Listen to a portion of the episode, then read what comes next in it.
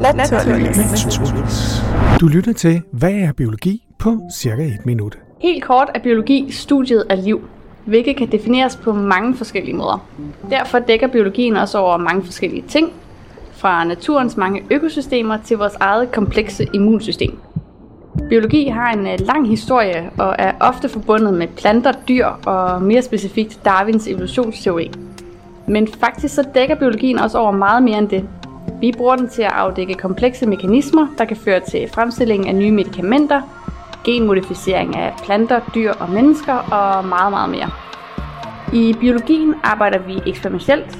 Vi opsætter hypoteser og forsøger herefter enten at be- eller afkræfte dem. Et eksempel på en hypotese kunne være, jeg tror på baggrund af dette tidligere resultat, at dette gen spiller en rolle i udviklingen af kræft. Havde jeg den hypotese, ville jeg gå i laboratoriet og se, om jeg kunne be- eller afkræfte den.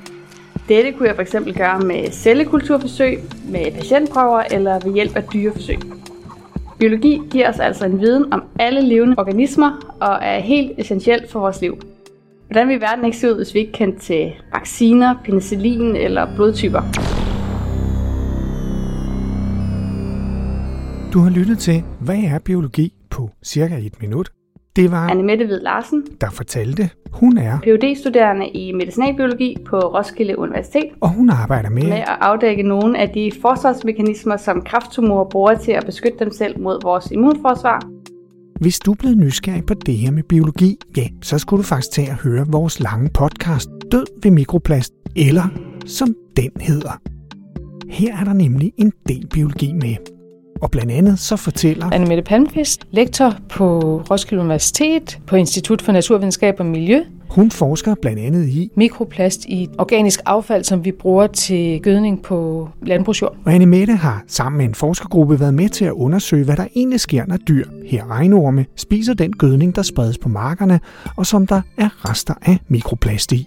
Og så har vi så lavet et øh, projekt om effekter i en almindeligt forekommende dansk regnormeart, Aporectodea caliginosa. Vi kalder den også den grå orm. Det er en undselig orm, som er en af dem, som arbejder hårdt på at nedbryde organisk materiale i de øverste 10-20 cm af jorden. Mit navn er Nalle Kirkvåg. Jeg er redaktør og vært på podcasten Naturligvis, og det er jeg sammen med. Cecilie Magnussen. Det er Frederik Stilling, der har klippet og sounddesignet, mens Morten Levinski Torsbo interviewede Anne Mette Ved Larsen. På cirka et minut serien er produceret af Polychrom Media, en socialøkonomisk medievirksomhed. Og det er den i samarbejde med Ro Radio, Roskilde Universitets helt egen studenterradio.